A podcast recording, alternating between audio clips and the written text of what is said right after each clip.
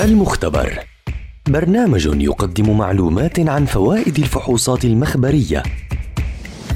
من تقديم الدكتور محمد عسعيس دكتوراه في المختبرات الطبية وأمراض الدم. المختبر برنامج يومي عبر أثير أجيال.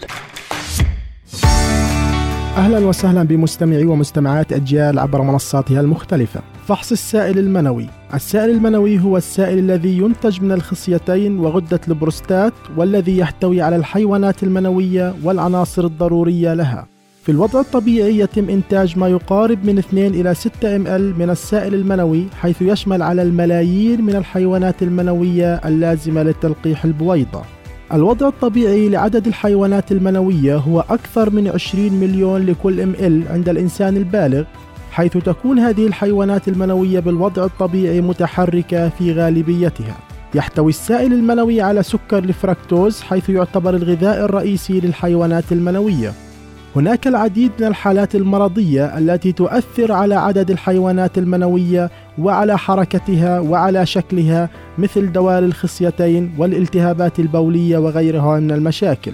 يعتبر فحص الحيوانات المنوية من الفحوصات الأساسية لتقييم الخصوبة وحالات العقم وتأخر الإنجاب حيث يتم أثناء الفحص تقييم كمية السائل واللزوجة وعدد الحيوانات المنوية وحركتها وأشكالها والعديد من الفحوصات. يتطلب الامتناع عن الجماع مدة لا تقل عن ثلاث أيام قبل إجراء الفحص حيث يتم إصدار النتيجة خلال ساعة واحدة. استنونا في حلقة جديدة عن فحص ومعلومة جديدة. دمتم بصحة.